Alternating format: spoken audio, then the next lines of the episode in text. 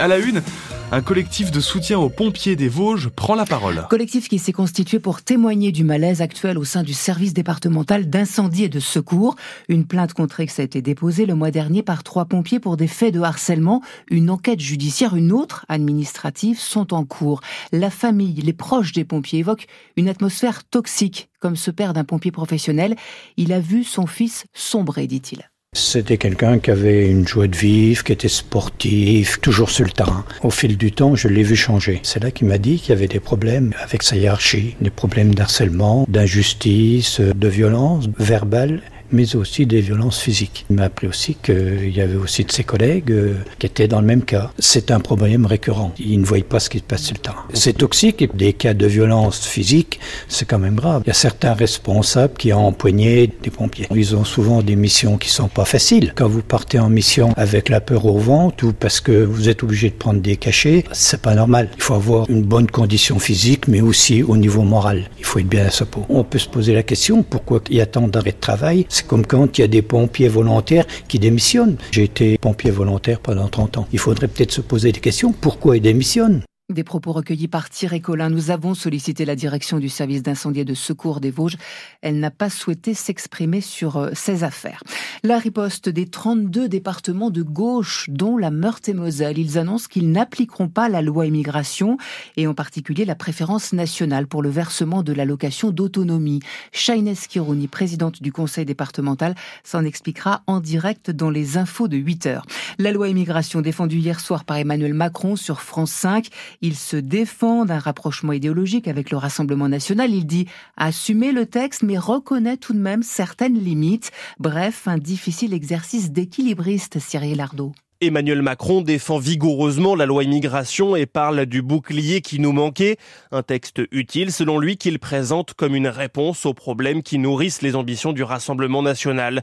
Victoire idéologique a pourtant crié le RN au moment de l'accord, affirmant en substance que ce texte c'était un peu le leur. Ce n'est pas vrai, répond le chef de l'État qui parle même d'une défaite pour l'extrême droite puisque des régularisations de sans-papiers sont prévues. Mais le président reconnaît cependant quelques limites à cette loi. Certaines mesures ne font pas sauter au plafond, dit-il, comme la caution réclamée aux étudiants étrangers. Emmanuel Macron revendique le en même temps qui lui est si cher avant d'estimer que des dispositions ne sont pas conformes à notre constitution et de s'en remettre aux sages. Alors le chef de l'État a-t-il convaincu? Pas sûr. Une cinquantaine d'associations et de syndicats dénoncent le texte le plus régressif depuis 40 ans pour les droits et conditions de vie des personnes étrangères. Cette caution demandée aux étudiants étrangers, on en reparle ce matin sur France Bleu Lorraine. Êtes-vous favorable à une somme bloquée sur un compte tant que l'étudiant ne rentre pas dans son pays? On attend votre avis au 03 83 36 20 20. Dans le procès en appel du Mediator, le groupe Servier a été condamné hier à une amende de plus de 9 millions d'euros et a remboursé plus de 415 millions d'euros aux organismes de sécurité sociale et mutuelle, peine bien plus lourde qu'en première instance, Servier condamné pour avoir commercialisé un médicament utilisé comme coupe-faim et responsable de graves lésions cardiovasculaires. Le laboratoire va se pourvoir en cassation. Les yeux des enfants ont brillé hier à la salle Bonvoisin à Vendœuvre. C'était Noël avant l'heure grâce au Resto du Cœur qui ont distribué des cadeaux aux enfants. Une opération jouée du cœur à l'intention des familles des cinq centres de la métropole du Grand Nancy et qui a fait chaud au cœur justement d'amis venus choisir des jouets pour ces deux petits garçons âgés d'un et trois ans. Ils ont pris euh, de la pâte à modeler et des voitures aussi. Et je vois qu'ils ont beaucoup aimé parce que c'est eux-mêmes qui l'ont choisi. On va les déballer et ils vont jouer avec. Il ne faut pas attendre Noël. Non, je pense pas. Ils n'auront pas cette patience. De leur faire patienter jusqu'au 24, non, je pense pas. Il est super content et nous aussi, euh, nous parents aussi, nous sommes très heureux de pouvoir avoir des cadeaux pour nos enfants et tout. C'est bien pensé vraiment. Avant, je ne connaissais pas, mais a vu que j'ai des difficultés, c'est pourquoi euh, oh, l'assistante sociale m'a orientée vers eux. Et ça se passe bien, ils nous soulagent. des fois, on oublie même nos problèmes. Amis avec Doris Henry pour cette opération Jouer du cœur.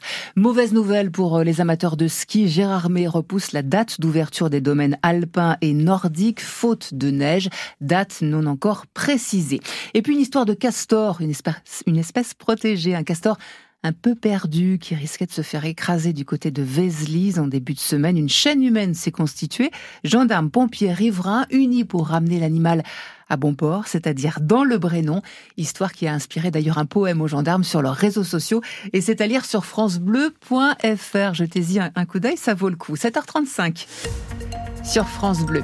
Xavier, côté ciel aujourd'hui, mais du vent et de la pluie Ne jetez pas un coup d'œil, ça ne vaut pas le coup pour la météo en Lorraine, parce qu'on aura de la grisaille aujourd'hui toute la journée, avec euh, des pluies qui vous attendent du matin au soir et du vent effectivement avec des rafales atteignant jusqu'à 85 km par heure. Il pleut à toute altitude aujourd'hui, même sur les plus hauts sommets du massif vosgien. Allez, la bonne nouvelle, c'est que Météo France attend quelques éclaircies dans l'après-midi, principalement sur le département de la Meurthe-et-Moselle.